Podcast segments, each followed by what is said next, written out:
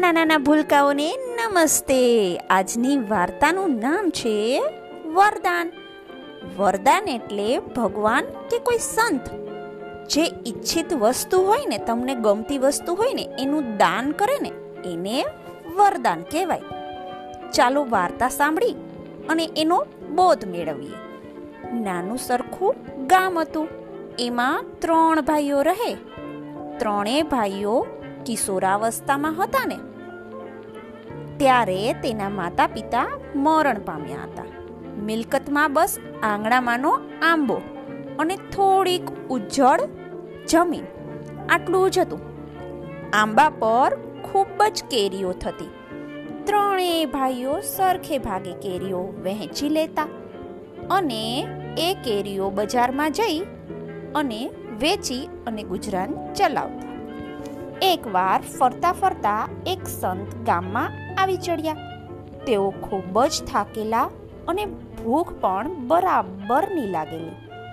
ત્રણેય ભાઈઓમાંથી મોટો ભાઈ સંતને મળ્યો. એણે પોતાના ભાગમાંથી એ સંતને કેરીઓ આપી. મીઠી મધ જેવી કેરીઓ ખાઈ અને સંત પ્રસન્ન થઈ ગયા. પ્રસન્ન સંતે મોટા ભાઈને એક વરદાન માગવા કહ્યું. મોટા ભાઈએ કહ્યું કે, મને ગાય અને બળદનું ધણ આપો ને. એટલે ધણ એટલે કે ઝુંડ. ઘણા બધા ગાય અને બળદ હોય ને, એનું ઝુંડ હોય ને, એ આપો. સંતે કહ્યું, તથાસ્તુ. તથાસ્તુ એટલે એમ જ થાવો મોટો ભાઈ જુએ છે તો એના માટે ગાય બળદનું મોટું ધણ. હાજર. ઘણા બધા ગાય ને બળદ. મોટો ભાઈ તો રાજી રાજી થઈ ગયો.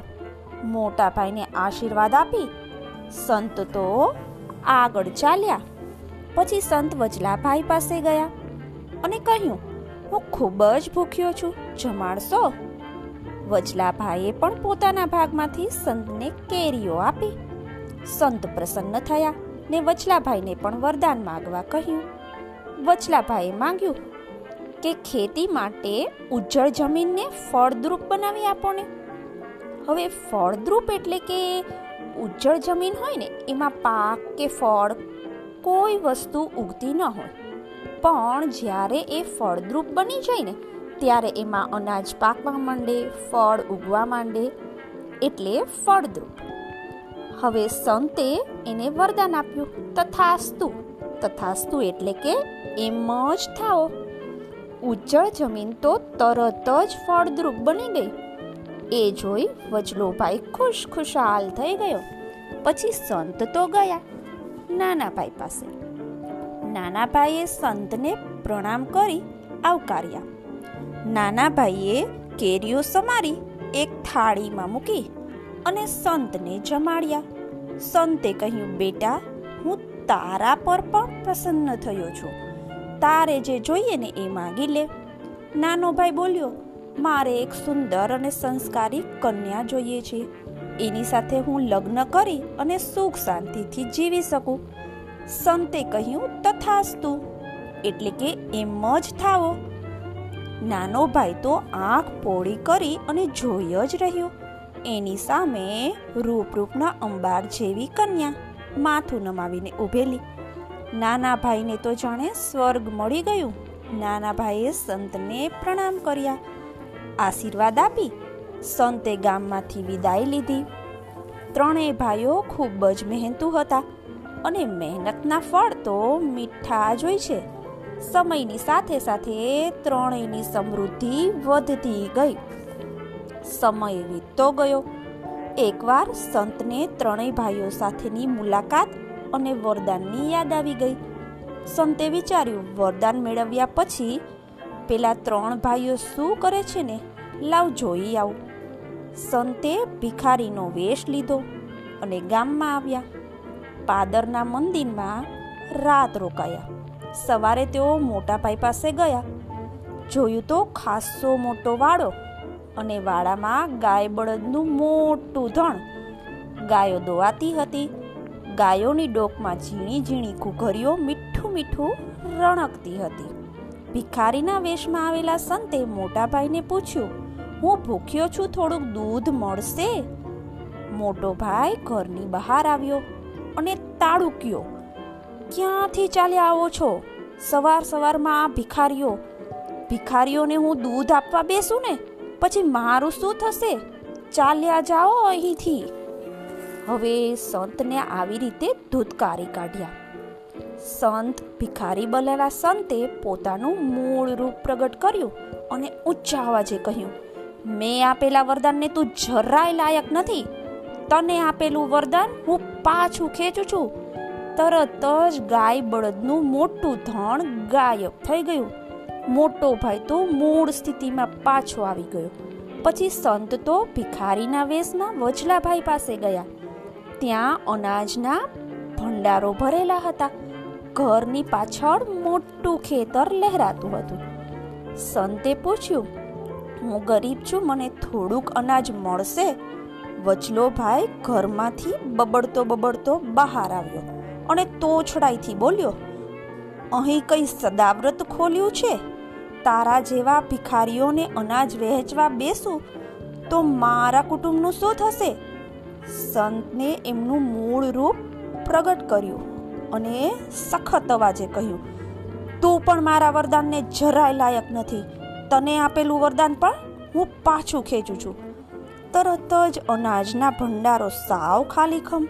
લહેરાતું ખેતર અદ્રશ્ય.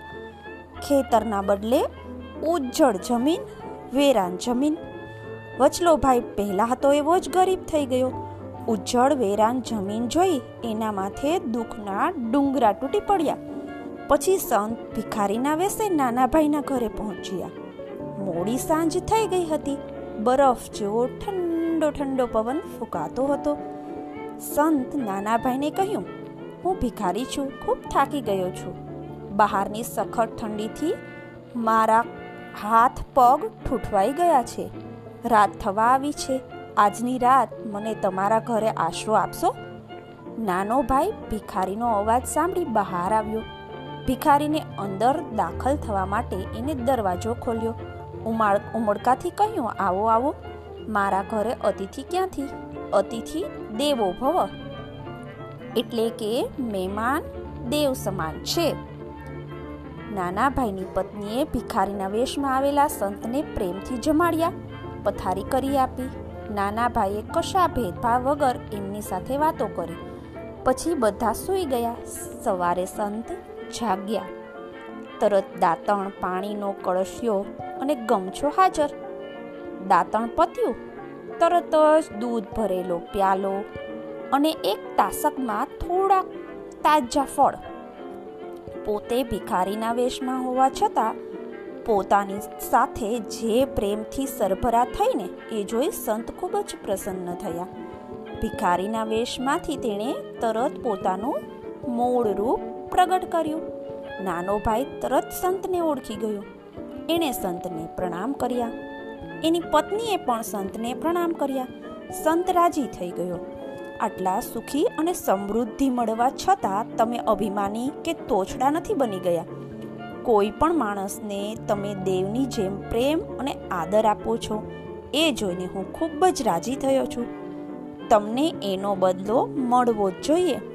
પતિ પત્ની ઉત્સુક બની સંતની વાત સાંભળવા લાગ્યા. સંત બોલ્યા, ગામની ઉત્તરે એક ટેકરી છે. ત્યાં મોટું વડનું ઝાડ છે. કાલે પૂનમ છે. મધરાતે તું અને તારી પત્ની એ વડ પાસે જજો. વડની નીચે તમને એક ભેટ મળશે. સંતની સૂચના પ્રમાણે પૂનમની રાતે નાનો ભાઈને તેની પત્ની પેલા વડના ઝાડ નીચે ગયા. જુએ છે તો વડની નીચે એક ચરુ. નાનો ભાઈ અને તેની પત્ની નજીક જઈ અને જોયું તો એ ચરુ સોના મોહરોથી છલોછલ ભરેલો. સંતના વરદાન તરીકે એ ચરુ લઈ તેઓ ઘેર પાછા આવ્યા. પછી નાનો ભાઈ પરિવાર સાથે શાંતિથી જીવ્યો અને ગરીબ અને દીન દુખિયાની સેવા કરતો રહ્યો. જોયું બચ્ચાઓ? દીન દુખિયા અને ગરીબની હંમેશા મદદ કરવી જોઈએ. સુખ સમૃદ્ધિ વધી જાય ને, તો અભિમાની કે તોછડા ન બની જવું જોઈએ. તમારી પાસે ઘણું બધું ધન આવી જાય, તો આપણે ખૂબ જ સારા બની જવું જોઈએ. જેમ એક ઝાડ ઉપર ખૂબ ઝાઝા ફળો હોય ને, તો એ ખૂબ જ નીચું નમી જાય. એવી જ રીતે હંમેશા બધા સાથે ખૂબ સારો વ્યવહાર રાખવો જોઈએ. અને પાત્રતા વગર કંઈ મળે ને, તો ટકે પણ નહીં. બંને ભાઈઓની પાત્રતા હતી જ નહીં અને એને સંતે વરદાન આપી દીધું. તો એ લોકો અભિમાની અને તોછડા બની ગયા. આપણે પણ ધ્યાન રાખવું જોઈએ. આ બોધ આપણે આ વાર્તામાંથી લેશું. બાય.